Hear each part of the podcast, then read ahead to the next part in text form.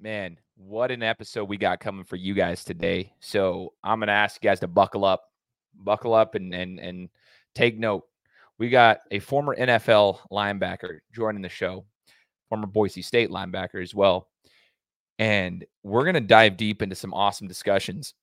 It's not just about his athletic journey, but we're gonna be speaking about his spiritual journey. You know, his faith in Jesus Christ, and we'll talk about you know his testimony and and how that's played a role in his life uh, during his athletic career and especially after his athletic career. He's now a barber at Novelty Salon, which is going to be his his business that he's running, and we're going to be talking about the business aspect of his life, this phase of his life now that he's in that, and and uh, talking about what like the parallels between sports and business and what he's taken into his business world. So so many amazing golden nuggets from this interview that I really hope you guys pay attention to and um, before we get started into that, I just want to remind everybody that the episode is being brought to you by Athlete Narrative. Uh, I am an ambassador of Athlete Narrative, and Athlete Narrative, if you've listened to the other podcasts, is a platform for athletes to build their brand. So if you want to leverage your platform to potentially help you with your name, image, and likeness, and do it for a relatively low cost of $100 per month, which is extremely low, check out the link in the description. You'll get 10% off your monthly subscription. So it'll be $90 a month. And uh, you can go through me to get that. So it's being brought to you by Athlete Narrative. I highly encourage athletes that are looking to build their social media platforms and build their brand uh, to take a look at it and consider that as well. Man, I'm just excited to get the the show started. I can't even talk about it anymore. I want you guys to to strap strap up because this one's going to be a good one. Uh, very personal conversation and uh, man, the emotions, the feelings in this one, I think you're going to feel it. You're going to feel it because I did. Um, and I'm doing this recording of the introduction after I just completed the interview, and I can still feel it. So I know you guys are going to feel it. So awesome. This man is incredible. Uh, and I'm so grateful for him joining the podcast. So get ready, guys. Another great one coming your way. This is the Game Time Guru. So, what time is it? Game time. This is the Game Time Guru podcast where I interview sports figures from all over the world to help deliver a panoramic view on sports. So, whether you're a former athlete, one of the crazies, or simply a casual sports fan, this is the perfect show for you as we peel back the curtains and learn from our guests every single week. I'm your host, Shane Larson, and I'm helping you see sports through a different lens. What's up, everybody? Welcome out to another episode of the Game Time Guru podcast. My name is Shane Larson, host of the show. Uh, I just want to say thanks to everybody. We're now into 2024. As you guys heard in the introduction, got another great guest coming your way today. Uh, but man, I just have to say thank you to everybody from all the sponsors that we've shouted out, anyone who's supported me with a follow of the show, who's shared something of the show, anyone who's joined the show. I mean, we're seven years running now and going into year number eight. And uh, I mean, the show has grown, it's worldwide and I really appreciate everybody who's who's tapped in to the show. So again, if this is your first time listening, welcome aboard. I'm glad to have you here. Um, and I mean, if, if, maybe you're just like, hey, I want to check this out because I know I know the guest that's on the show. I kind of want to hear his story. Awesome. I'm glad you're here. I'm happy to have you here, even if you've never heard any other episodes. I would just say, hey, consider following me on social media or consider giving a follow to the show on Apple Podcasts, Spotify, or YouTube um, if you want to hear other interviews in the future as well. So with that being said, uh, I am so honored to bring on our guest today. I mean, as a as a Boise State guy myself, I mean, I graduated from Boise State, um, but I've been around Boise State football uh, my whole entire life. Born and raised in the Treasure Valley. This one's a special one for me. Uh, the man played at Boise State, man played in the NFL, and now he's got some business ventures we're going to be chatting about as well. So we're going to break it all the way down with him today. It's Kamalei Correa. Kamalei, thanks for joining the show, man. Absolutely, man. I appreciate you guys having me. Um, excited to share whatever the people want to hear. So appreciate heck, it.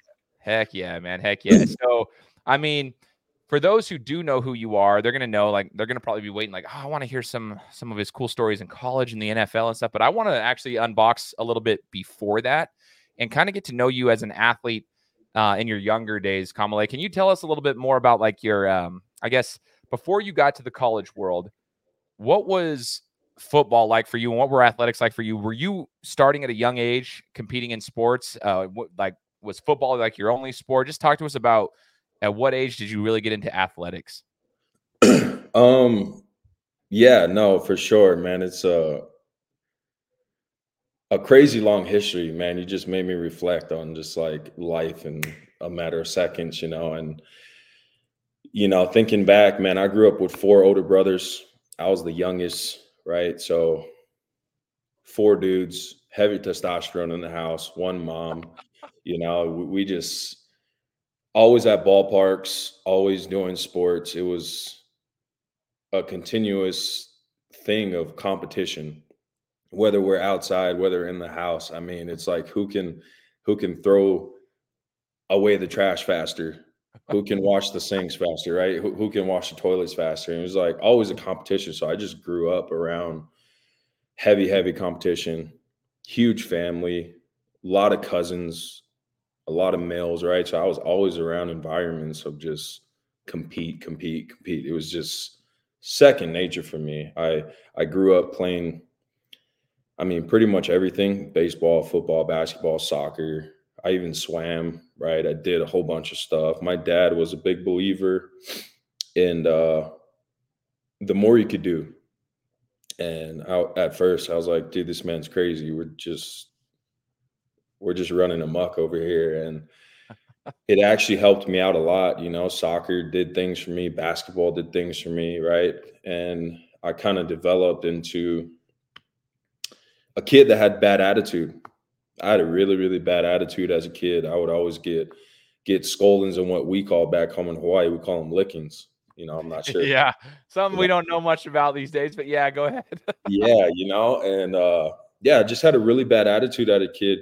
Uh, so there was like certain sports that I just didn't really mesh well, and uh, with baseball being one of them, I was uh, I'm not going to toot my horn, but you know, my family and friends, they all said I was a pretty, pretty good player at baseball. Um, I did my thing, but I had a really bad attitude.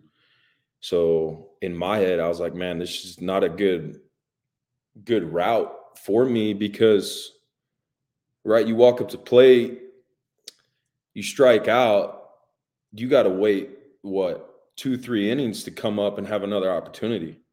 Yeah. Right. And that, you know, that frustration just like really got to me as a kid. And I, I just kind of leaned like really heavily on football. My older brothers did it. I had two brothers uh, that actually played football at the University of Hawaii. Um, excuse me. They, uh, you know, they kind of set the tone for me early on. And I just really fell in love with the game of football because I was able to get right back at it. If you made a mistake or if you were upset or like me as a kid, I had a really bad attitude, I was able to take it out instantly and like recover from it uh, faster than waiting, right? Or in all these other sports. I just felt like football was was I could beat somebody up and not get in trouble for it and that just really helped me take out my anger and my aggression as a kid and i just kind of like stuck to it you know? A lot of childhood trauma a lot of things that happened in my life personally that i just always felt like people didn't understand me and who i was as a person who i was as an individual and there was no better way than lining up across somebody and taking their head off. That just made me have instant gratification so, yo, that's that's awesome though, man. To hear just everyone's journey is different to like the sport that they actually get into, and now you kind of see like how you gravitated towards football and the reason why. Um, I'm sure there's a lot of young athletes that probably relate to you more than we probably think in regards to like what you just said about baseball, how it takes so long to get back to the the plate, and like you can't really get yours again until that time comes and you know, they always say next play mentality. Well, that next play might be a little bit uh, time before you get to have a chance. So that's actually a really interesting point. And I'm sure once someone hears that on this episode, they're going to be like, yeah, yeah, he's right. Like that pisses me off too. Like, yeah, that's actually a really good point, man. You know, growing up in Hawaii, what uh what was it like over there? I mean, I, I've got friends and um, you know, extended family members that live in Hawaii, and the culture is a little bit different over there, but um, it's kind of interesting um, hearing their stories about like sports in Hawaii, especially with like football and so forth. Um, you guys are tough out there. You're you're you're like bred differently, man. You guys are tough guys out there. So was is that did you notice anything, or is that just kind of a way of life out there that it you were just tougher than the rest of the generation around here? I guess. Well, it's crazy, man. Like I had mentioned earlier, you know, my family is a really big family. My dad had had 14 brothers and sisters, and they all obviously had their kids and kids, and we just Whoa. so many people, and we're not small people, right? yeah, we just grew up around like that competition factor, you know, like I had mentioned earlier, and it, it's just very interesting how how we grow up in Hawaii. Shout out to my family down in Kuli'ou'ou. I just want to give them a shout out. That's where I'm born and raised. Um, you know, I was born and raised in uh, this valley that was like really cultivated around culture, Ohana, which is our family. Um, you know, we're very close and tight knit. All our family parties, everyone would chip in, get together, right? It's not like a small event. Like everything we did was just like big. Like everything we did was meaningful. It was had purpose. There wasn't just like we just didn't do things just to do them, right? And I think that kind of cultivated like meaning, purpose, um, drive, motivation, family, kind of everything that kids nowadays or people that find a, a niche that they're into kind of find their why, right? And like why they do something or why they like sports or podcasting or a sports anchor, whatever their their thing is that they're into, but they always have a why behind it. And for me, the why started young. I had a lot of cousins and brothers that I looked up to at a young age that was very very athletic. I still ask myself this question to this day and like how how did this little boy from Hawaii who grew up with you know some craziness in his life that was like handpicked to be chosen to make it to the NFL. You know, I am believer in Christ and I feel like faith is a big thing in my life. So still to this day, I still like why me? Right? Like why why this little boy from Hawaii in a small little valley down in Kuli'ou'ou, Hawaii, was chosen to be taken to the extreme of the extreme, the the premier heights, right? Professional athlete. That's what you aim for when you're playing playing toss back and forth with the cousins in the yard and you're playing tackle football with them and you're just, you know, and you're barefoot, man. And see that was one really cool thing about growing up in hawaii a lot of people don't know man the you know the weather's nice year round right right never had to worry about snow rain much just we are barefoot in the in, the streets in the yard no shirts right we're in tank top board shorts like man that's how we grew up playing football you know bro we gathered like 20 25 of us cousins and we would just go up to the park and just go play tackle football and that was just kind of where it all started, man. We just beat up on each other, stick each other, and then we would run home and we would all eat dinner together, right? And you know, just kind of cultivating like that team like atmosphere at a at a super young age. And I think that's just kind of how it all kind of cultivated and started. Yo, that's so cool, man. That's so cool. I love the family aspect of it and how like tight knit you guys are. That aspect of it too, it builds toughness. The fact that like that was just a way of life for you guys go barefoot, shorts, and a tank top, go play tackle football, beat the crap out of each other, go home and eat, and then like you're fine. Like that's just it's a different toughness that um I think is important to understand because that probably played a role without you even realizing it in in your football journey as you got later on into to your your football journey. Um, there, it's funny. We always talk about. Uh, I was talking to people. I'm a Buckeyes fan as well as a Boise State fan. I know it's weird, but uh, I got a lot of people that I chat with from uh, Ohio State, and we were talking when I went out there for a Notre Dame game, and they were talking about Manti Te'o, right, from Notre Dame back in the day. And so we were we were at the game, and the Notre Dame fans were talking about Manti, and they were talking about the Hawaiian, you know, football players. And I'm like, listen, U of U, BYU, Boise State's got them like, I mean, it's a different breed, man. They're tough. And we were chatting about it, and now it makes sense even more. Like they, they were like back out west, man. They've got a lot of those guys. I'm like, yeah.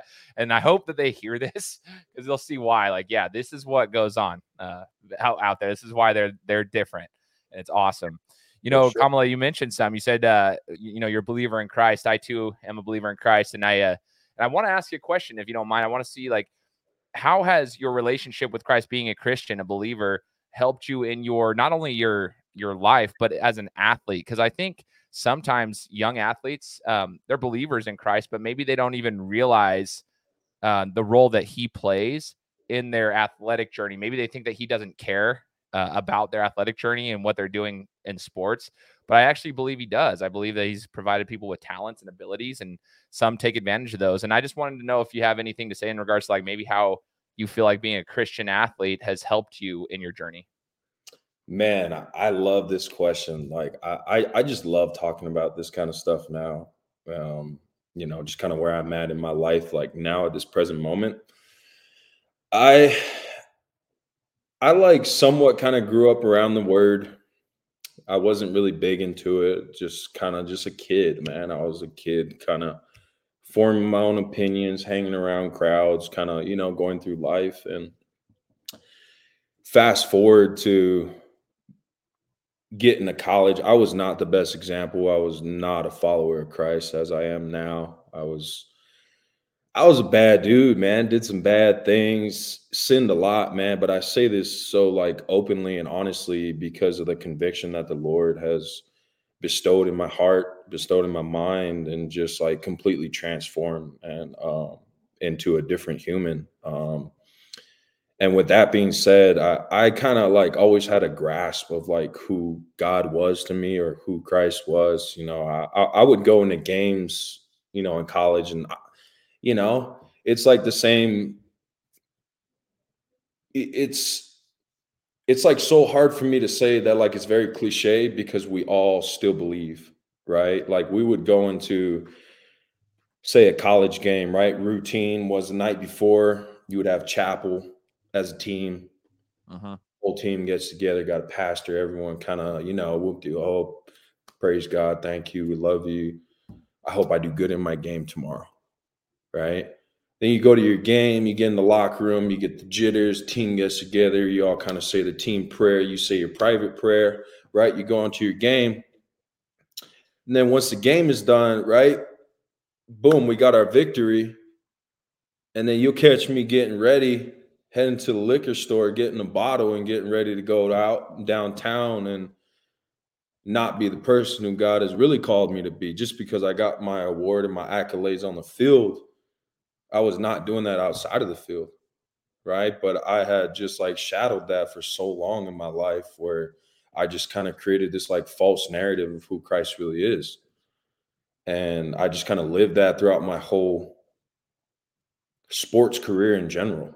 Just kind of used God as like, you bless me with these gifts, thank you. But as soon as I'm done with this, I'm gonna go do my own thing. Yeah right? And then fast forward to, you know, I get to the NFL. I did a couple years, all good. It's cool. Ended up going through, you know, some personal stuff, got traded twice. I became a dad, husband, right? Went through some personal stuff.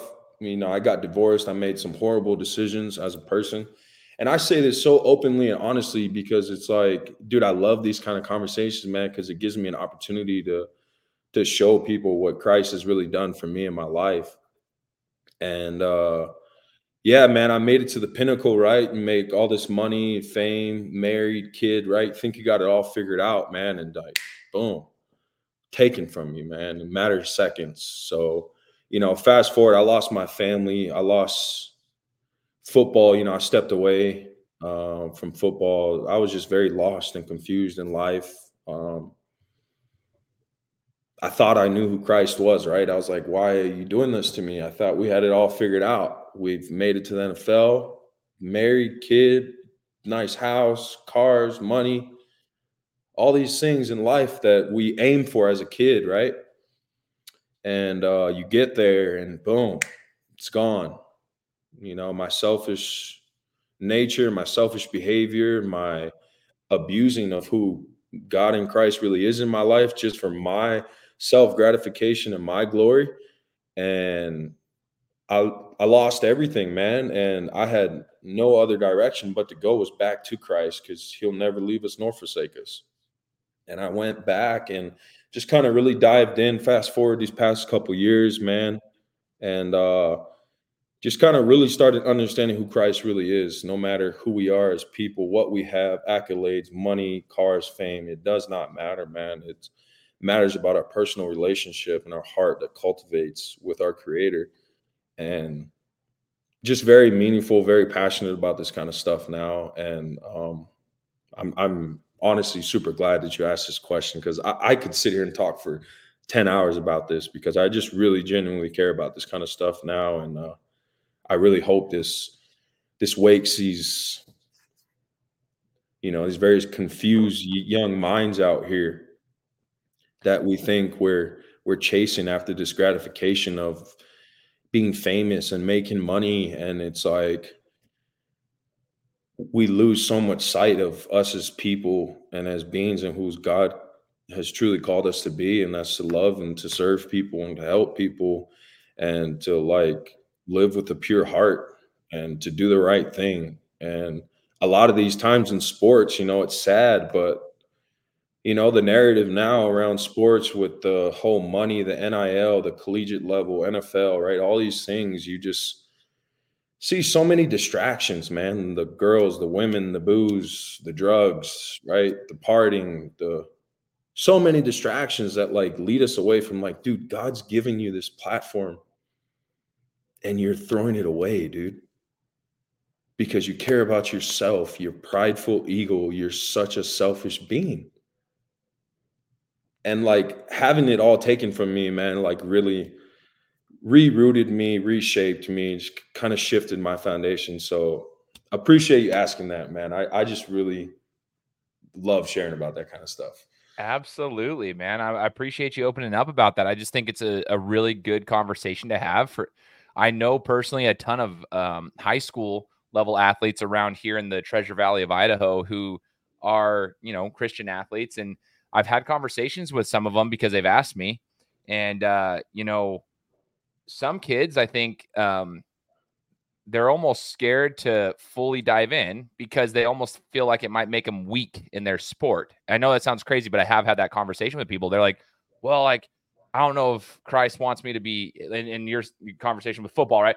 I don't think he wants me to be taking people's heads off and blah blah blah." Like, and and we have those conversations, and and I think this will be very helpful for them. So um, one thing I would just ask on a follow up on that, not to, you know, I don't want to, you know, make you have to answer stuff, but if, if you're okay with it, like if you could go back in time or maybe just share something to those athletes that might be in the same position as you were, you know, you believed, but maybe hindsight, you might have been taking advantage of some of the gifts that he was given without like potentially, you know, like living up to who he really wanted you to be.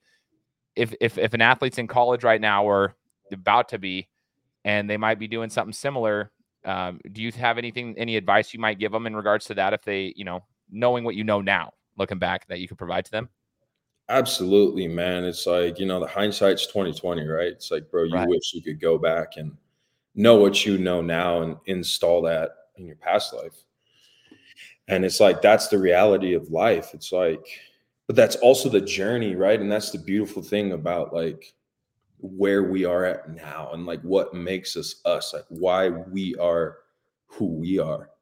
Right. And it's like going through those journeys and those hurdles and those hiccups, like it's all going to cultivate and bring goodness out of it. Right. There's, there's nothing that's good that's wasted, man. He uses everything for the goodness of his glory. Right. But, man it's it's like very hard to say right because every athlete comes from a different background. Right. Some people come from the suburbs, some people come from the projects, some people come from the country, some people come from foreign lands. And it's like it's crazy because when you look at sport in general, like you cultivate a team and an environment of specific individuals that are attracted to the same mindset and the same goal and cohesiveness, right? no matter where you come from. And I think like that embodies, right, the body of Christ. We are all childs of God, no matter where you're from, foreign, domestic, black, white, Chinese, it, it does not matter. We're all like minded individuals that are attracted to a higher power that is after something of pure glory and pure gratification. And to say that to an athlete that's going through the same things or the struggles of hiccups, dude, I just say, like, dude, I just honestly encourage people to just reflect, man. Like, we get so distracted and caught up, right? The transfer portal, the money, the NILs, the women, the fame, being on the jumbotron. I'm the guy in the building. I got the posters. I got the followers, right? All it, dude, it's distractions, bro. It's, I mean, it's all good, right? But it matters like how we steward it, man. It's like, how are we going to use these things, right? How are we going to use our followers? Like, are we going to influence these children to do bad things and sell money, do drugs, and abuse women? Are we going to have a positive platform with these followers, right? It's like, it's all about the approach and i feel like with all these all these distractions that we have nowadays especially for these younger kids is like dude sit back man like reflect like talk to those around you like call mom and dad again bro. Like you're not too cool for that bro. Like tap into the cousins you know like tap into the people that you used to play backyard ball with because that's the people that like actually care about you bro like tap into those people because that's going to make you sit back and reflect on your why. Like why are you even doing like what are you actually chasing bro? Like are we chasing the money the fame the glory or are we chasing the pursuit of like being so present? Like being where your feet at. Respecting the janitors in your building. Respecting your coaches your trainers right? You're not walking in and you're telling your trainers to yo, hurry up, take me up because I'm bro, I got a hundred followers and I'm making a million dollars in my NIL. Like, bro, nobody cares about that, bro. That's so bro, true, man. Right? It's like, bro, what they care about is how you're gonna talk to me, how you're gonna approach me with respect, man. Like, it doesn't matter what you got, bro. It's like how you treat people is so much more important. It goes like so much further than what people think. And it's like for me, this is just a personal reflection as I, I, always look back and say, yeah, dude, I wasn't the best dude in college. I, I, I made a lot of stupid mistakes. But one thing that I can genuinely always look back and say that I've always treated everyone that was around me with kindness and respect, whether it's from the equipment um, room, training staff, coaches, my teammates, I mean, if you look around and ask people, it's like I can guarantee you. Sorry, I got to sneeze.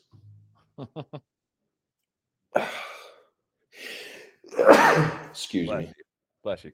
It's like a, a lot of people probably wouldn't say negative things about me because how I was instilled in, again, how we talked about how I grew up in Hawaii, that family environment of respecting your aunties and uncles loving your parents, right? To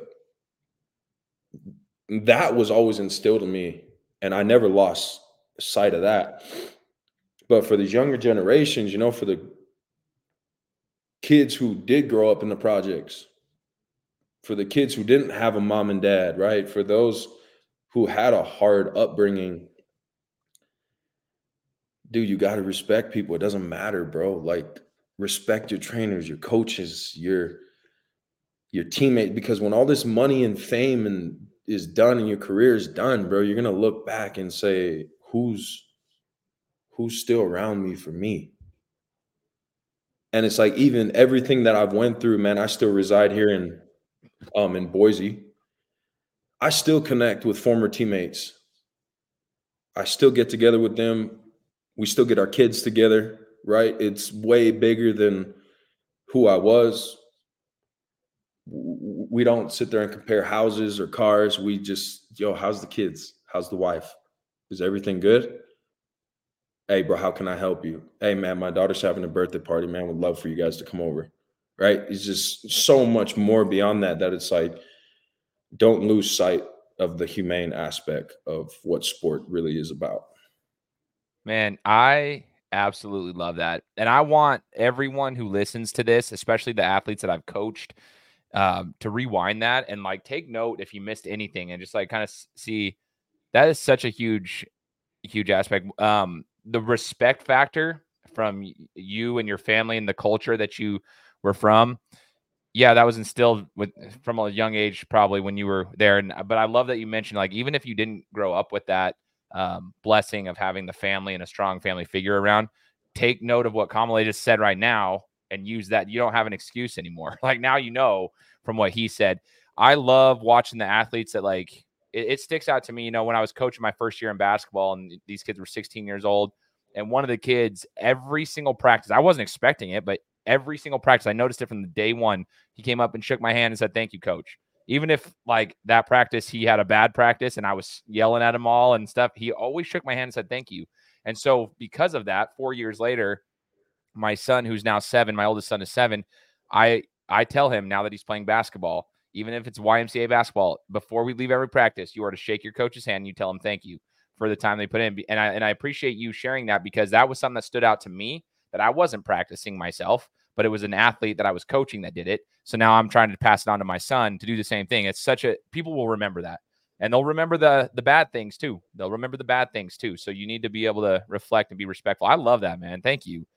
And uh as we as we look at your athletic career, Kamalei, and we look at the Boise State time, you were at Boise State during a a unique time. Um, it was it was unique. They were coming off of you know, the the quote unquote glory days. Like it was like with the Kellen Moore era, and and they were still trying to ride high on the wave, and you know, the they were trying to figure out what you know they're trying to keep playing at a high level. So there were some st- still some really high times and some, you know, no, I wouldn't say they were low times. They were just not up to the expectations that they had like three or four years prior.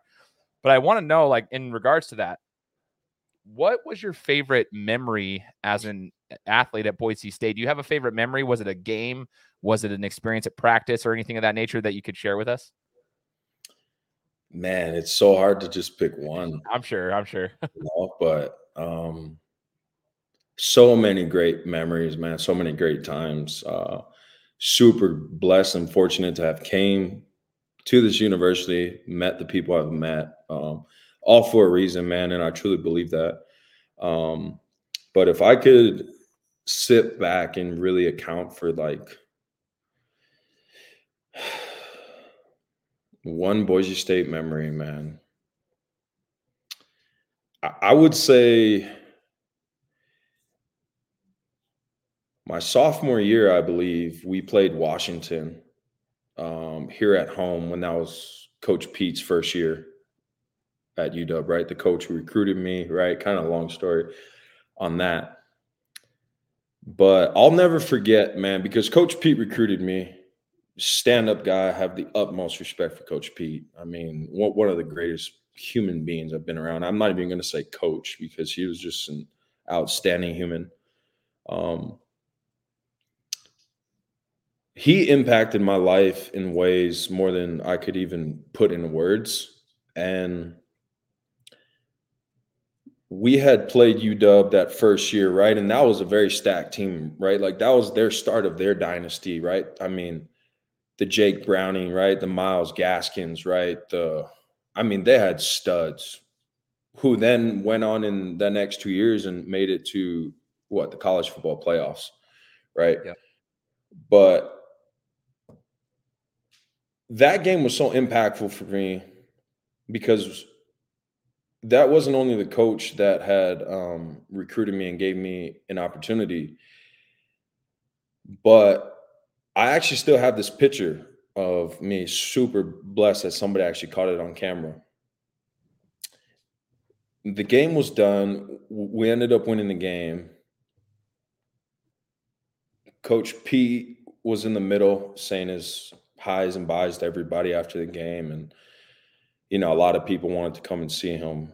But I'll never forget, he he had given me a hug, and I had a pretty good game. I'm not going to say my stats, but I did pretty well.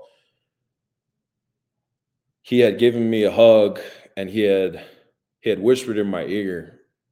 He had said something along the lines of, "I always knew You're going to be an incredible player. Keep it up. Very, very proud of you, young man. I can't wait to watch you on Sundays.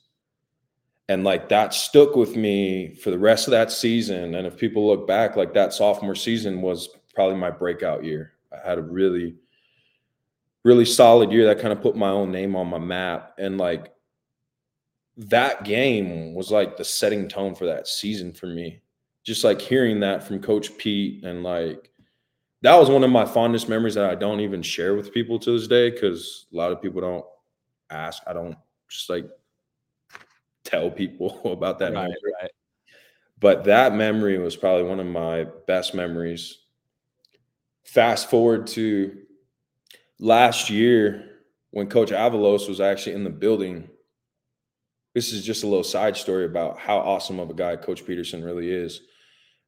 I actually went back into the building and I ran into Coach Pete, and he was just having a conversation with someone. I see him from across the hallway. I was like, "What's up, old man?" And he called me over, and Coach Pete had remembered my home visit, where I lived. He remembered my mom's name. He remembered where she worked. He remembered about her knee issue. And just in general, man, as I Coach Pete, thank you for being so much more than just a coach. You actually cared. You were genuine and you were present at every moment that you had with your players. And it showed to me. And like having somebody like that, man, is like that's memories that I, yeah, like forever. Coach Pete, man, I I appreciate you sharing that story. I have heard so many awesome things from players, but I was just a fan. I was at that game as a fan, by the way. I was at I was in the south end zone, second row. That was where my season tickets used to be back in the day. But um, I actually got to listen to Coach Pete at the Athletic Leadership Conference at Boise State this last, I think it was June. And I was in there um, with a bunch of other coaches and athletic directors and stuff. And we were just, you know, going through a conference and he was a keynote speaker. And even just being in front of him for like 45 minutes to an hour listening to him talk. I mean, I took more out of that than I probably did through all my years of college. I, I'm not even joking either. People say, oh, no, no, you didn't. No, I promise you I did. I took more useful, imp- like information that I can implement into my actual career in that 60 minute keynote speech from Coach Pete. It was more impactful to me than like a four year degree. I'm not even joking. And it wasn't thirty thousand dollars either. So anyway, um, I, I can imagine being able to play for him. I'm sure there's some like tough. I mean, every coach has like you get to see them in their good and their bad days too. But like, sure. I can't even imagine how impactful he. And that's so cool to hear that story. You know, Kamalei, I, I am curious because you had the. I mean, you were recruited by Coach Pete.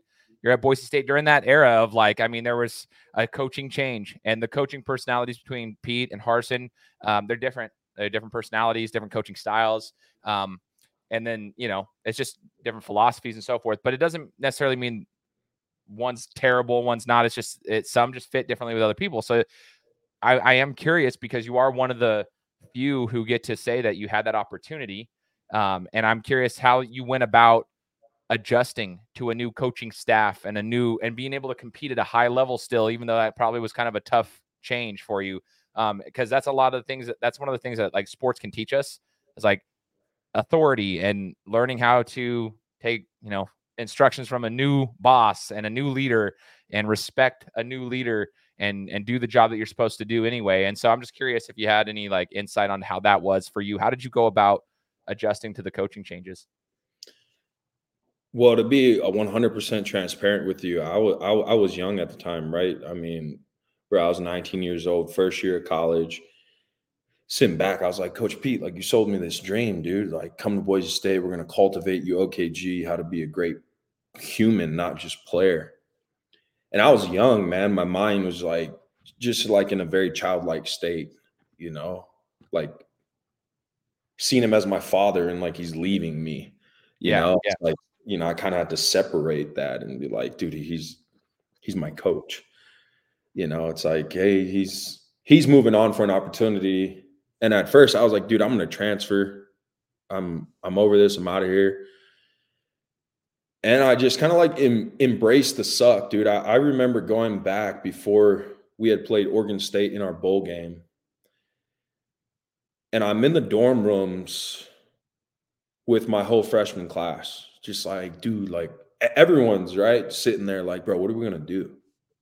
Like, oh, are you gonna leave? Oh, are you gonna stay? Right? The whole just man, it's so childish, man, looking back, you know, because the transfer portal wasn't a thing back then. Right. It was a whole different like step of process you had to take. You had to get things approved, signed off. The like, bro, you couldn't transfer into the same conference. You had to like go to JC before you could play again. Like so many rules, right? And I was looking back, I'm like, dude, like, what's the best thing for me? And that was the best thing for me was to stay, like, to figure out why I chose Boise in the first place. Not only for Pete, was like, this is an opportunity, dude, to set the tone for my family to be the first in my generation to make it to the NFL of my family, right? To like going back to my why right? Those backyard days of playing hit stick with the cousins in the yard. Like, what's my why, bro? So that coaching change of Harsin was just like, I was just like so rock solid dialed in. I was just like, I am going to step on this field. And every time I'm out here, I'm going to give my absolute best. And I'm going to let other people dictate their level of where I'm at because I know where my level's at and my threshold, and I'll just see if other people can see it. And that's when I just put my best foot forward every single day I stepped out there, whether it's the weight room, running decks on the field, did not matter. And I just kind of let the work speak for itself, and it did. The coaches started realizing it, the scouts started realizing it, and the rest was history and I just believed in myself. And like a little side note, man, like you know, this transfer portal and this whole NIL deal. I mean, like, you know, I'm sure we can sit here and talk on it for five hours.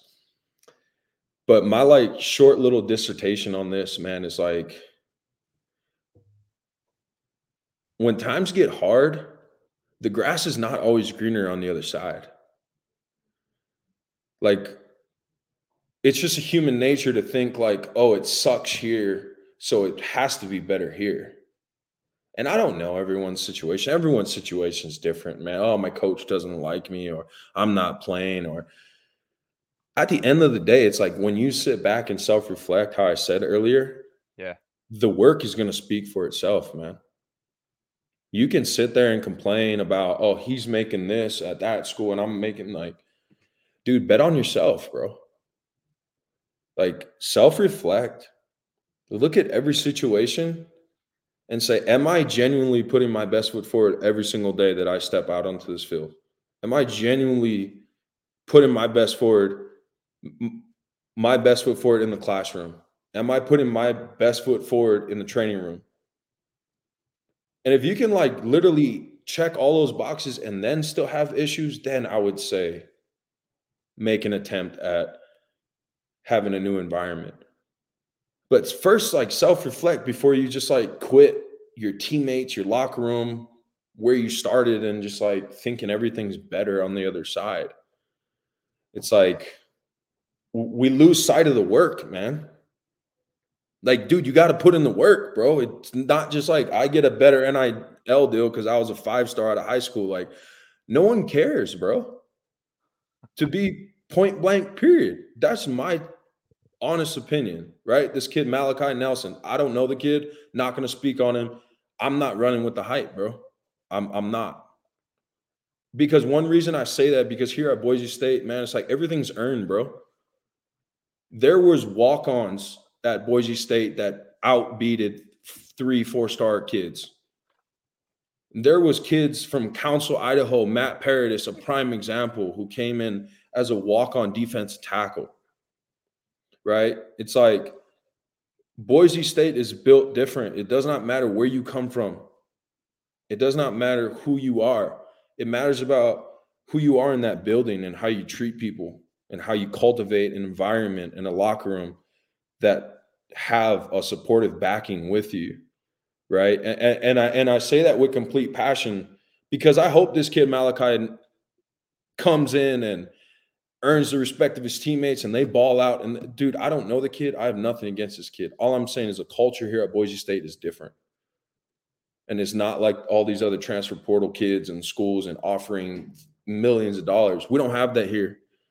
We have blue collar kids that grind and we have a culture and we have a city that is behind this team that care. And that's what you get, man. We're blue collar corn fed dudes that just love to smack people upside down, you know? So that was my little small dissertation on that, man. I love that. I would uh, second that. I mean, I think it's a great opportunity for some athletes to get paid, but the transfer portal, I mean, you got to be very cautious with some stuff. And I've talked to a lot of coaches over the last seven years, especially last two years, as things have been, you know, with the NIL and transfer portal going crazy.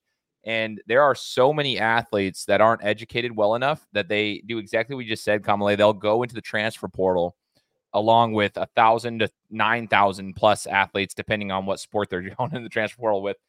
And then they realize that they one go to a worse situation, or two, there's a lot of people no one talks about the a, a lot that end up in no situation. Their playing days are over because nobody picked them up. So no one talks about that. But there are a lot of athletes that hit the transfer portal and never play again because no one picks them up because all of a sudden now you're in a situation where everybody's in and they're going to pick who they think it all comes down to who you know, what you know. Like they're going to pick whoever they think they know. They're not going to, yeah. So the grass isn't always green on the other side. It's greener where you water it. And I appreciate you sharing that. Now, Kamalei, when you you mentioned earlier that you know you had a dream to get to the NFL, and that's what you know you stayed at Boise State. You embraced the suck. You wanted to be the first one to be able to make it to the NFL. When that possibility became a reality, and you found yourself in the NFL before training camps and, and mini camps or anything of that nature, when your name was called and you realized you were going, talk to us about I want to I want to understand from your perspective the day that it happened that you found out you were going to be playing uh, in the NFL. Sheesh. Crazy. It was absolute dream come true in like a matter of hours, right? The countdown, the the time and the clock ticking, just like everything is like, dude, my life is absolutely about to change forever. It'll never be the same. You know, a kid from Hawaii who who didn't grow up the most wealthiest, had struggles. I'm not gonna sit here and have a pity party. I just I didn't have the best upbringing, dude. That wasn't an excuse.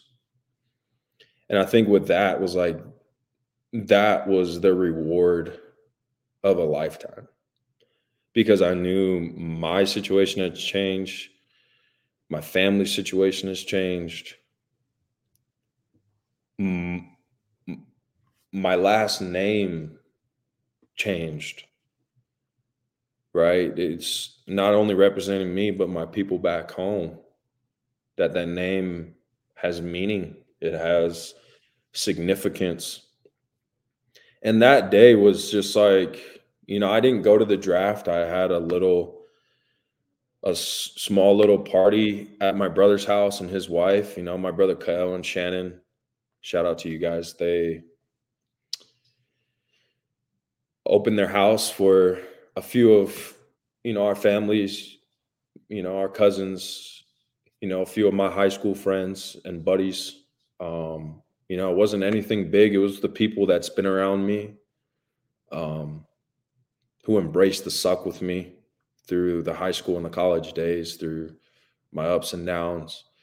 And it was just a very special moment to not only look back and see myself on the screen, but it, it was a chance for me to to set the tone for my nieces and nephews. Because like I said, right, it's like I have I have four older brothers and I'm the youngest. So I I was kind of like that bridge gap between their kids and like them. You know, I was always the cool uncle. Yeah. You know, bro, I was always the one giving them candies and you know taking them out to movies and doing like weird stuff. You know, and I feel like that was an opportunity for me to like set the tone for them besides their parents. And I look back at them at such a young age and and I see them now and where they're at. You know, I got nieces and nephews embarking on in college, getting scholarships for football. I have a nephew that's going to UNLV playing the same position as me, who tells me outright, like, I aspire to be like you, uncle. Right. And like setting that tone, it's like now he has an opportunity. And I feel like that day was like so monumental for not only me, but for our family because it, it, it just set the tone on so many levels, right? Like the standard's a standard, right? I have a lot of successful nieces and nephews, love all of them. They're on their way to really great things. They're great kids. I don't just say that because they're my nieces and nephews. I say that because the standard is a standard and they know the standard. And for me to have said it in that kind of way is just, it's super cool to look back. I don't sit back and take credit. I just sit back and observe. And I see it all unfolding. And I think like that's the dopest part about it, you know? Yeah, dude. That's so dope, man. Super cool. I can imagine I'm like picturing it in your shoes, you know, like you you literally said it like your name, your last name, it kind of like changed the whole like family trajectory. You set the example. You were the example there and that was that was massive. You know, now though as you go into the NFL, I'm sure there's like a high point where like okay, it's time to go, but then the work starts, right? And I'm curious the transition from you know, the high point of being drafted or just being called, depending on whoever situation is what, you know, it's a free agent or whatever. But you report to camp and now the work begins. And then there's the business component to it. But like, I guess my question for you, Kamalei, would be what was the biggest transition going from the collegiate game and, and going from the excitement of, of getting your name called and you're ready to go to actually doing the job? What was the biggest transition for you? What was the hardest transition, I should say? Man, there were many transition, but if I could like pinpoint one on like sets the tone and kind of trickles down from there is humility. I came in, right? I was drafted pretty high, second round pick, came out of Boise State, great career, right? I'm I, I'm just riding this high, dude. And I get to Baltimore and I get around a bunch of Hall of Famers, man. Terrell Suggs, CJ Mosley, Marshall Yanda, Joe Flacco, Eric Weddle, Elvis Dumervil. I mean, the list goes on, bro. Bro, I got, I mean, superstars around me, bro. First day in the building. I don't even know how to act. Right? I I I don't, dude. I'm like a little paranoid kid, bro. I was 22 years old, right? And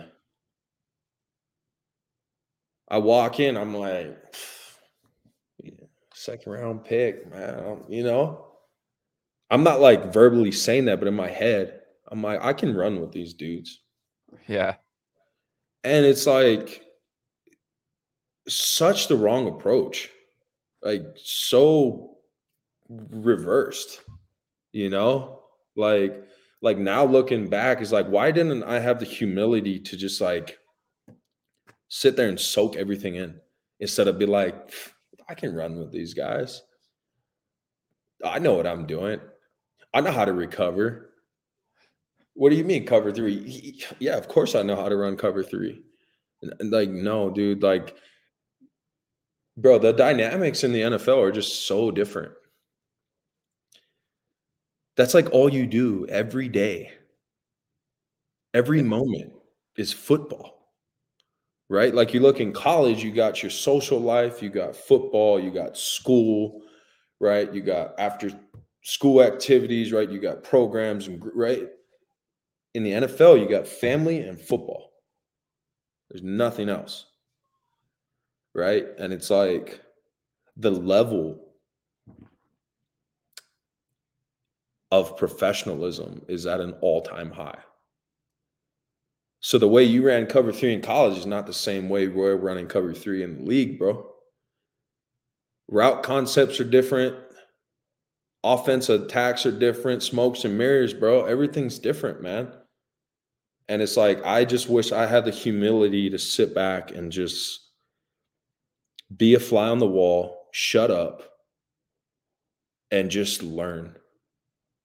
And just not think I had it all figured out and and it's so crazy because my first game I actually my first NFL game period. I've never been to an NFL game in my life before this one. My first NFL game was playing in a preseason game, Detroit Lions at M&T Bank with the Ravens. First NFL game period. And I tell you, dude, I got blessed, man. I got humbled. I got put in a coffin how many times that game, dude? And it's like, I just wish I had more humility because it doesn't matter where you come from, it doesn't matter what round you get picked. It matters what you do when you get in that building. I've seen guys who were late round free agent picks that end up playing 12 to 15 year careers and excelling awesome career. You know what I'm saying? Oh so, yeah. Just pure humility, man.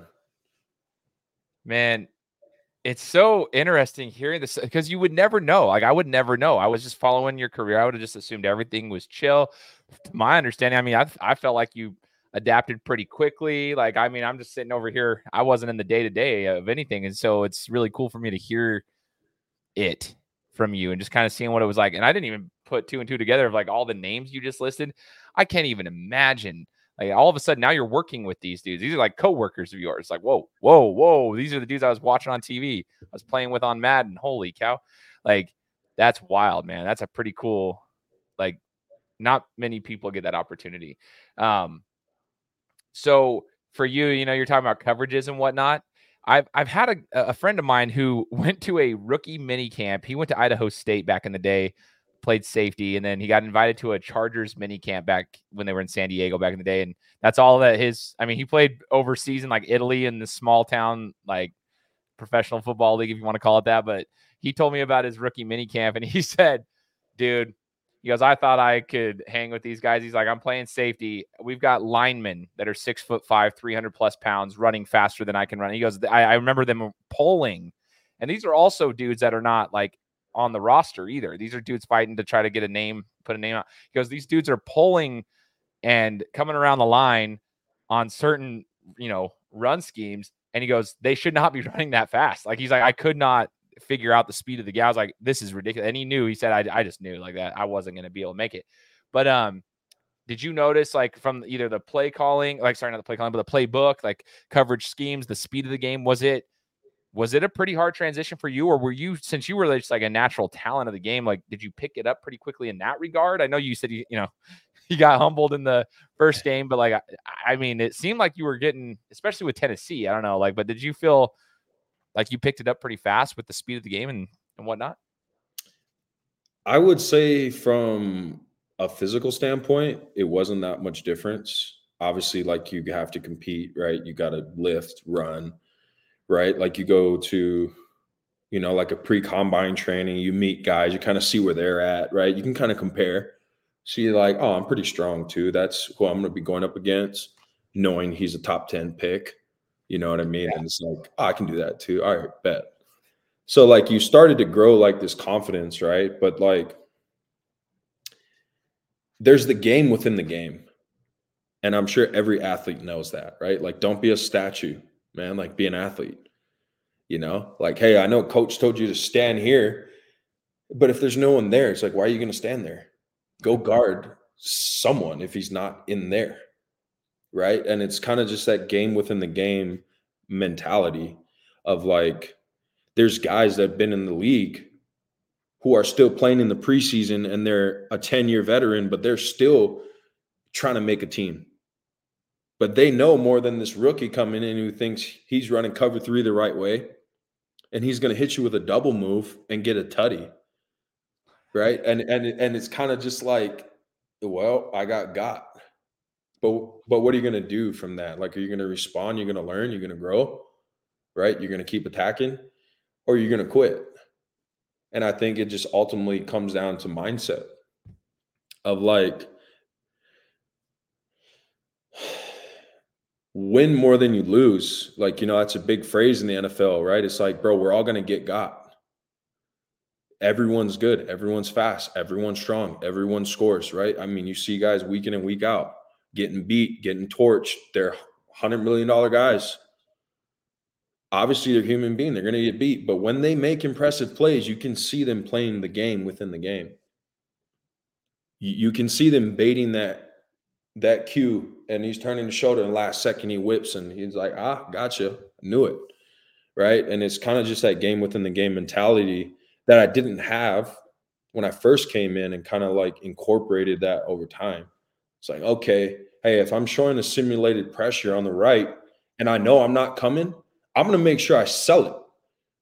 So my guy on the left who is coming, which is probably the nickel away from me, who ain't showing pressure, is now free because now they're sliding the line to me. And now he's he's a free runner, right? And like those are the things that coaches would harp on. It was like play the game within the game, man. Like don't be a statue. Like be an athlete, man. Like help your teammate out. Like not only how do you get home, but how do they get home? right? Like another big phrase is like, bro, you got to sacrifice your body to glorify your soul sometimes, dude. Like you're not always going to be the one getting the glory or getting the stat. But are you willing to stick in that A gap and wrong arm that center so that linebacker that's scraping across from you can run free and have a one on one with the back and get a sack? Are you willing to do that? Because if you're not, they'll find another free agent just like you who is willing and you're going to be replaced in a matter of seconds. So you better figure it out. And if you don't, guess what, bud? You're on the Greyhound. See ya. And that was just kind of play the game within the game, man. Like be an athlete, like be who you always were. Like don't lose confidence. And man, I get pa- I get super passionate about this because like I just lost my confidence when I first started playing too. I was just like I forgot who I was. I forgot about my abilities. Like I can wrong arm, I can double swipe, I can get home, I can do these things. And it's like I was always second guessing myself. I was late. I was hesitant. I didn't pull the trigger. I wasn't playing the game within the game. I wasn't being who I was at Boise State. And I think that was a big hindrance to me when I first got in as well. It's like I just kind of like froze. I was like, dude, like be an athlete. You see the guy with the ball, go tackle him. Don't sit there and think they're running a reverse every time. They're not. The ball's going that way, so go go get them. You know what I'm saying? So that's kind of yeah, just a little insight on that. No, I appreciate that, man. And that's a good reminder for a lot of athletes. I just play the game within the game, be an athlete, don't be a statue. I, I love that. That's super insightful. And it's just interesting because even guys like yourself, you know, high high caliber elite athlete, even guys like yourself can lose a little bit of confidence sometimes, and you have to find a way to get that back. And that's that's huge. And I would I would share that with the high school athletes that are listening to this. And if you're a parent or a coach listening to this, uh, take that. Like, r- remind your athletes to do that. I mean, it's it's easier said than done, I'm sure, but yeah, I mean that's what separates people. But man, it, this is it's just so insightful having you on here. I'm just thinking of all these all these things you're saying. It's uh, it's um such good intel to what it's like to be an athlete at that at that level from a spiritual perspective to a business perspective to the confidence and mental health perspective just like everything that goes into it and the struggles the the, the good things and everything i love it um, as we as we're getting close to the end here, I, I still want to talk about your business side, but I want to ask in, in, the NFL. You had you had alluded to it earlier, like once the trades happen and life was getting really tough, and you had to take some personal breaks. You know, there's some things there that probably um, I don't know if it cut it short or if that was kind of what you wanted to do or anything. But if you look back on your NFL career, what would you would you would you consider it um, a job well done? Kamalei, would you would you say, hey, like I did what I set out to do? I I played at a high level, um, and although you know everybody kind of wants to play for a long time, I don't know what your goals were. Maybe you could share that, but um, you were there for a while. I mean, more than some, more than a lot actually. So, and you got to play a while. So, and you got in the games, and you you got on the the stat sheets, and you did your thing. Um, you were on Madden, like so, like that's you're on a video game. I mean, that's pretty dope. So I don't know. If you look back at your NFL career, would you say, hey, you know what? I did what I set out to do? From a personal standpoint, no, because I've always been the hardest critic on myself. Like, And I think that's just how I was raised. Um, that's just the mindset I've always had. Like I've always had a mindset of never being content, never like like n- nothing's enough. Like it even came down to like how I clean the kitchen. Like, okay, well, well, did I just wash the dishes or did I wash the dishes, wipe the counters, wipe the stove? Did I clean everything off? Did I sweep? Right? Did I put everything away as a dishwasher on right? Like how you do anything is how you do everything, bro. And like I've always had an expectation. Obviously, I I wanted to make Pro Bowls and be an all pro, be a consistent starter, sign a mega contract, right? All, all these things that I I never got to do. But from the things that I was able to do, like, yeah, I, obviously I was super blessed, super fortunate, man, super grateful from like a very vague standpoint. But from a personal standpoint, like, so if your mindset is just to make it, like you're never going to make it in anything you do in life. Like whatever it is. If your mindset is to be a podcaster and you just like make a podcast in one episode like no one's going to watch it. Like no one's going to see what you got going on they're not going to see the consistency of it right like all these things like i've always had that mindset of like it's never enough and that was probably my worst quality but my best quality because I didn't need other people to keep me accountable. I kept myself accountable. I always knew what I had to do. Like, yeah, I, I would party hard, but I would study hard. I would work hard. I would sleep hard. I would recover hard. I would do everything else hard too. And like you kind of seen those results, right? And I think, I think, yeah, from a personal standpoint, no, I definitely left a lot out there and it's a little gut wrenching to say, but that's just the outright truth. I definitely had more in the tank. I had more to give. From a spiritual standpoint, it's that's just not where I was headed. And I think for me, accepting that was where I actually started finding peace.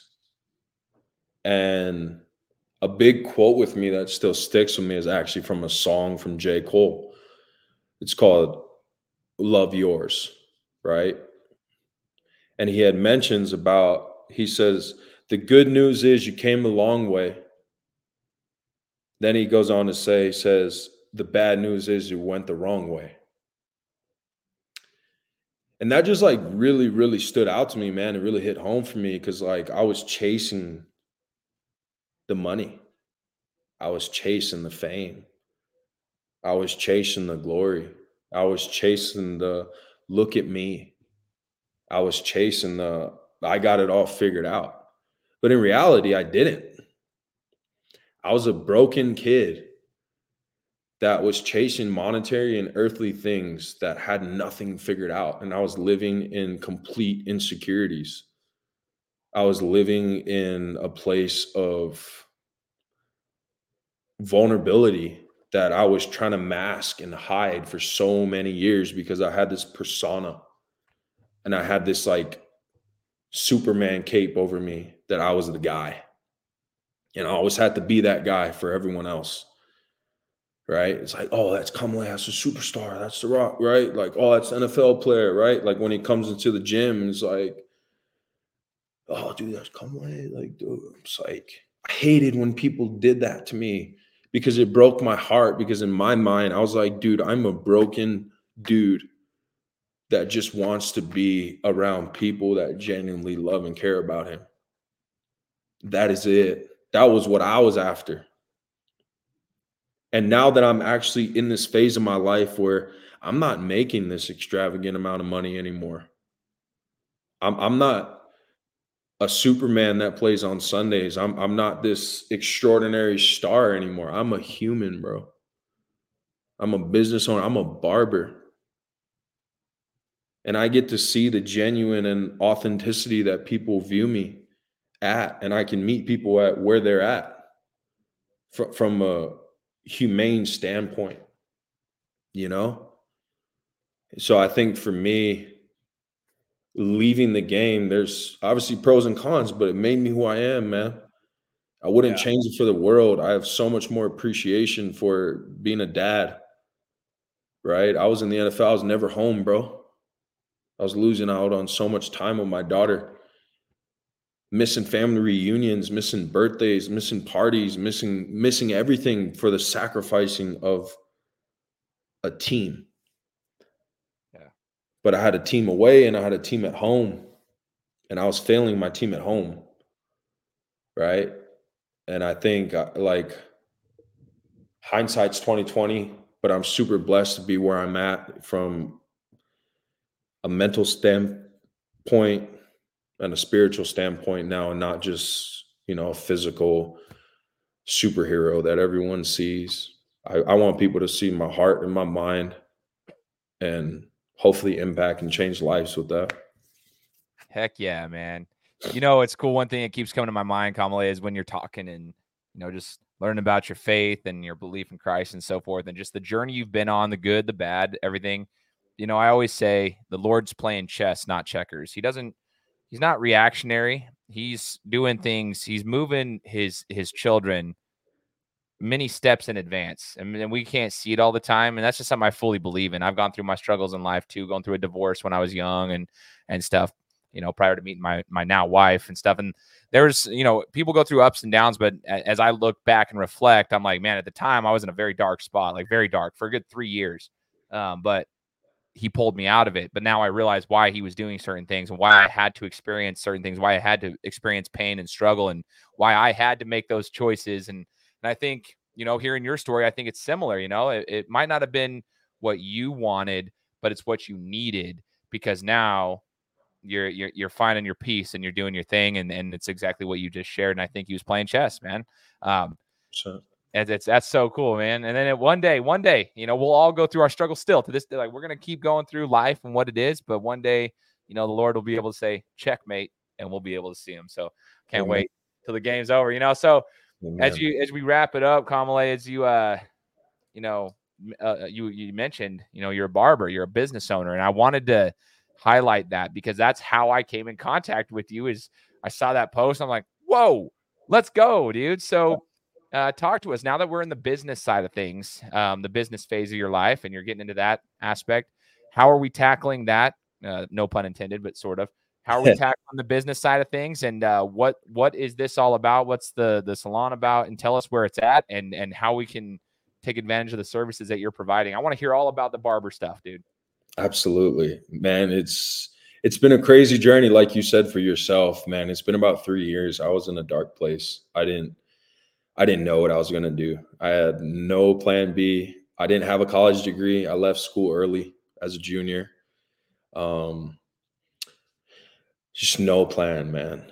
I was living off my financial liquid. You know, I made some good money. I invested well. So, you know, I'm not struggling financially by any means. Super, super blessed in that regard, you know, from the Lord up above. Um, but my mindset, dude, I can't just like sit still and just live off that. Like I was like, what am I gonna do? But at the same time, it's like, how am I gonna cultivate something where I'll still have time with my daughter? Right. That's a big thing in my life. I didn't want to go back to working a nine to five or doing something where it's like I can't see her and I'm away from her again. So, you know, that was kind of the whole thing, how I kind of fell into that. I was uh so every Friday when I played, I also would get a haircut. Okay, so a little bit about my Friday routine. Well, so it's called Fast Fridays in the NFL, right? So a lot of guys would get out about one, two o'clock, which is a couple hours sooner than a like an average day. So get out a little early, right? So you got time to go home with your family. If we travel on Saturdays, you know, it gives you, you know, just a little extra time. If you want to go on a date night with the wife, you know, you do certain things my Fridays, I would always try to get home, spend some time with my girls. I would always have my massage therapist come to my house and my barber every Friday, never miss. and then I would eat dinner with the girls and we'd put them down. I would spend some time with my wife. Like that was a typical Friday for me. Homebody, pretty chill, hanging out, low key. I, I got my haircut every week, and then my whole thing stopped happened, and I was like, dude, I just love being around a barber, love cutting my hair. And I I like actually got into a weird place where I thought the Lord was calling me into a, a place of like not pastoring and not evangelism, but sharing, almost like a coach, right? But I was like, yeah. I don't, I, don't really want to coach because coaching just takes up so much of your time. So I was like, how can I still bless these kids in a different way? I was like, dude, barber, love cutting hair, love sharing with the kids, just just conversating, you know, not from like, why aren't you in the A gap? Yeah. Why aren't you running cover three? I told you to blitz. Instead, he can be at a calm peace of mind, sitting down in my chair and like genuinely giving me what's really on his mind and heart. And I feel like I can impact these kids and these these youth and people in general of just having a conversation with them and like sharing my testimony and like hopefully that puts insight and life into them because I I believe I'm the only ex-professional athlete in any sport to be in the hair and beauty industry as a whole. So that's kind of where like the whole novelty piece like really came into play. So my shop is called Novelty Salon. Um, we are located on Overland in between Orchard and Vista. Uh, the address is 3925 West Overland Road. Um, we should be operating here about the middle of February. We're still fine tuning um, some, you know, some last minute contract and stuff. But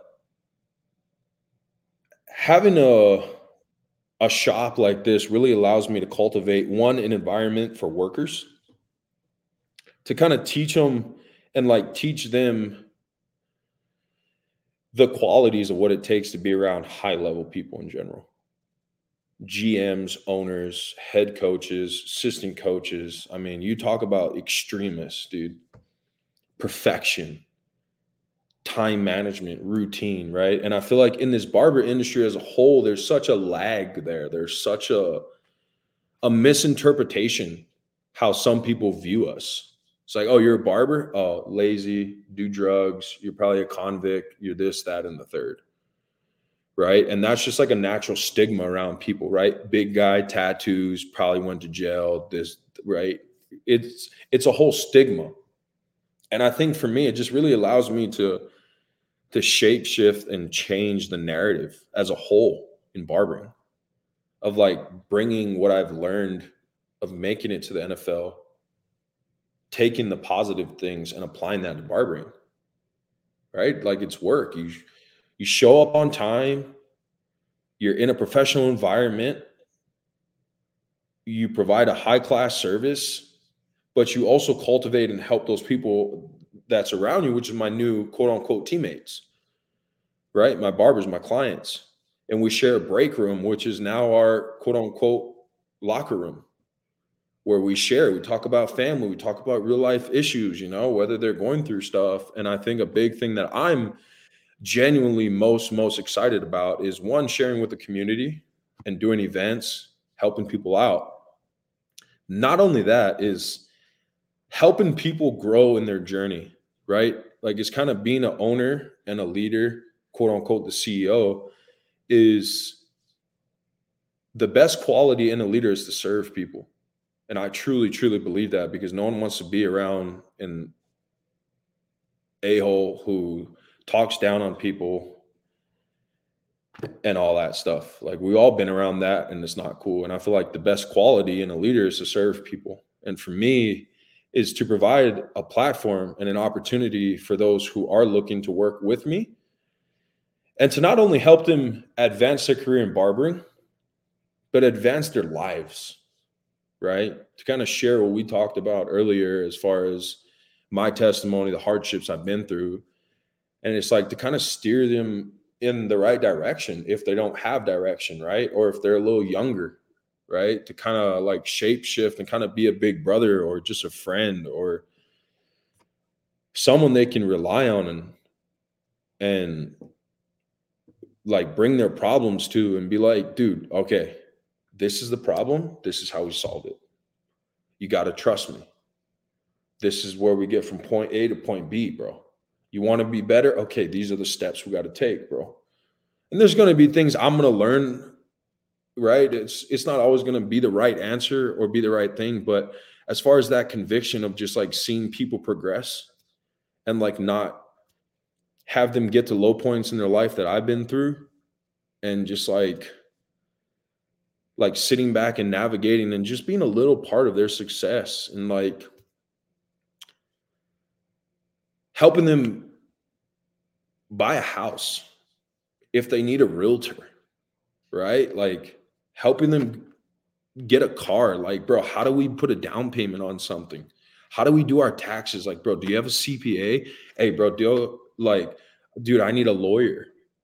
Like, I have all these connections here in the valley that I've cultivated and grown throughout my time. That's like all I can do is use it as a resource to be a platform for those people because you know in barbering i'm telling you man being in this industry has changed my life. It genuinely changed my life. Like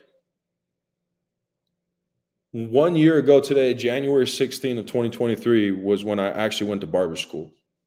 It was a nine month process right? And within that nine months i was able to see people from all walks of life like, dude, I seen I seen one person that would work two side jobs, had two kids just to support those kids and still be on foot to try to be a barber because that's what they genuinely wanted to do. Meanwhile, I didn't have to work. I had financial backing that didn't need to do this. All I had to do was go to school. Right. So kind of seeing that kind of perspective and like really putting me in check really made me have more appreciation for this trade. Like there's people out here trying to get it, man. And like if I can just be a small piece of their success to like pushing them in the right direction, helping them, helping them buy rings for their wives, man. Be good dads, be helpers in the community, you know? Like that's what I'm most excited about this shop. Like not only producing fire cuts and blessing dudes, but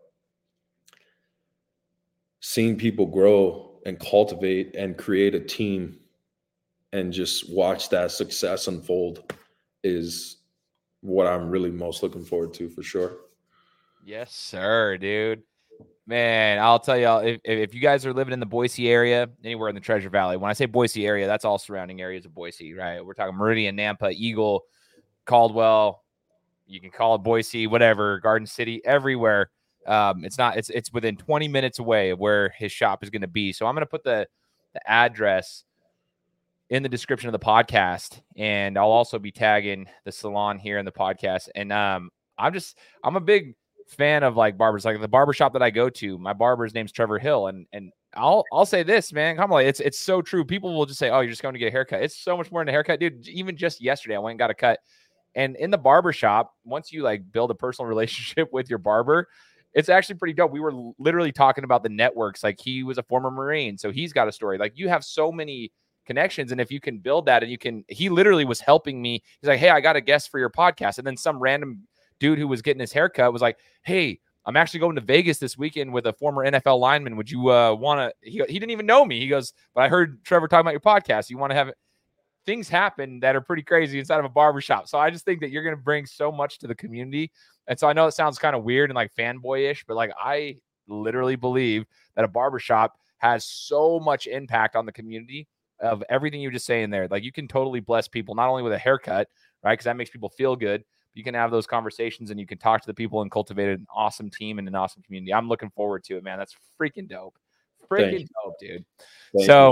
Excited. Yeah, you're welcome, man. I, I, as as we wrap it up, I just want to say thank you, man. I, I really appreciated this time um, having you on here and sharing your insight with us, and I look forward to chatting with you in the future and you know, hopefully visiting the salon and, and checking it all out when it's it's ready to rock and roll next month. Hopefully, you know, fingers crossed, like you said, that it'll be ready to rock and roll in, in February. And that'll be when this episode launches anyway. So hopefully by that time, it's either up and running or close to it. So, uh, but yeah, man, I just want to say thank you for for joining the show, brother. I uh I really appreciate you having me, man. Like I really do. I don't I don't talk to a lot of people. I'm not out there on all these platforms. Um, if you guys don't believe me, you guys can go on Google and check for yourself. I don't do a lot of interviews. I don't talk to a lot of people. Um, so I appreciate you for allowing me to step out of my comfort zone a little bit and uh, to share with those because I think I lose sight of I'm always go go go. What's next? What's next? Got to keep going. Got to keep going. That I don't sit back sometimes and see those other high school boys that maybe need a little more impact or a little more push in their life or a little more insight. So, man, I hope I can shed light on anybody going through stuff um, in the sports realm and uh, keep God first. Without that, bro, you are not going to reap any fruit in your life. And I can say that with 100% truth. Um, so I just hope everyone listening to this can keep him first, keep him centered. And with that, Matthew 6:33, right? Seek first the kingdom, seek first the kingdom of God and his righteousness, and all else will be established unto you. And that's like uh, you know, staple verse just have it written on your heart, man. Seek his kingdom, seek him first. Whatever it is you're doing, sports, podcast, life, people, relationships, marriage, does not matter, bro. You you will reap fruit if if you do that. So I appreciate you having me, brother. Absolutely. What a what a way to end it. For those who are listening, hey, just like I said before, consider leaving us a five star review on Apple Podcasts if you can, um, and make sure to hit that subscribe button because we'll be coming to you next week with another interview. Take Guys, thanks so much for listening to another episode of my show. Now, if you could go and do me a favor, head over to iTunes, give me five stars, and leave me a review, it would be greatly appreciated. Thanks, guys. Appreciate your support.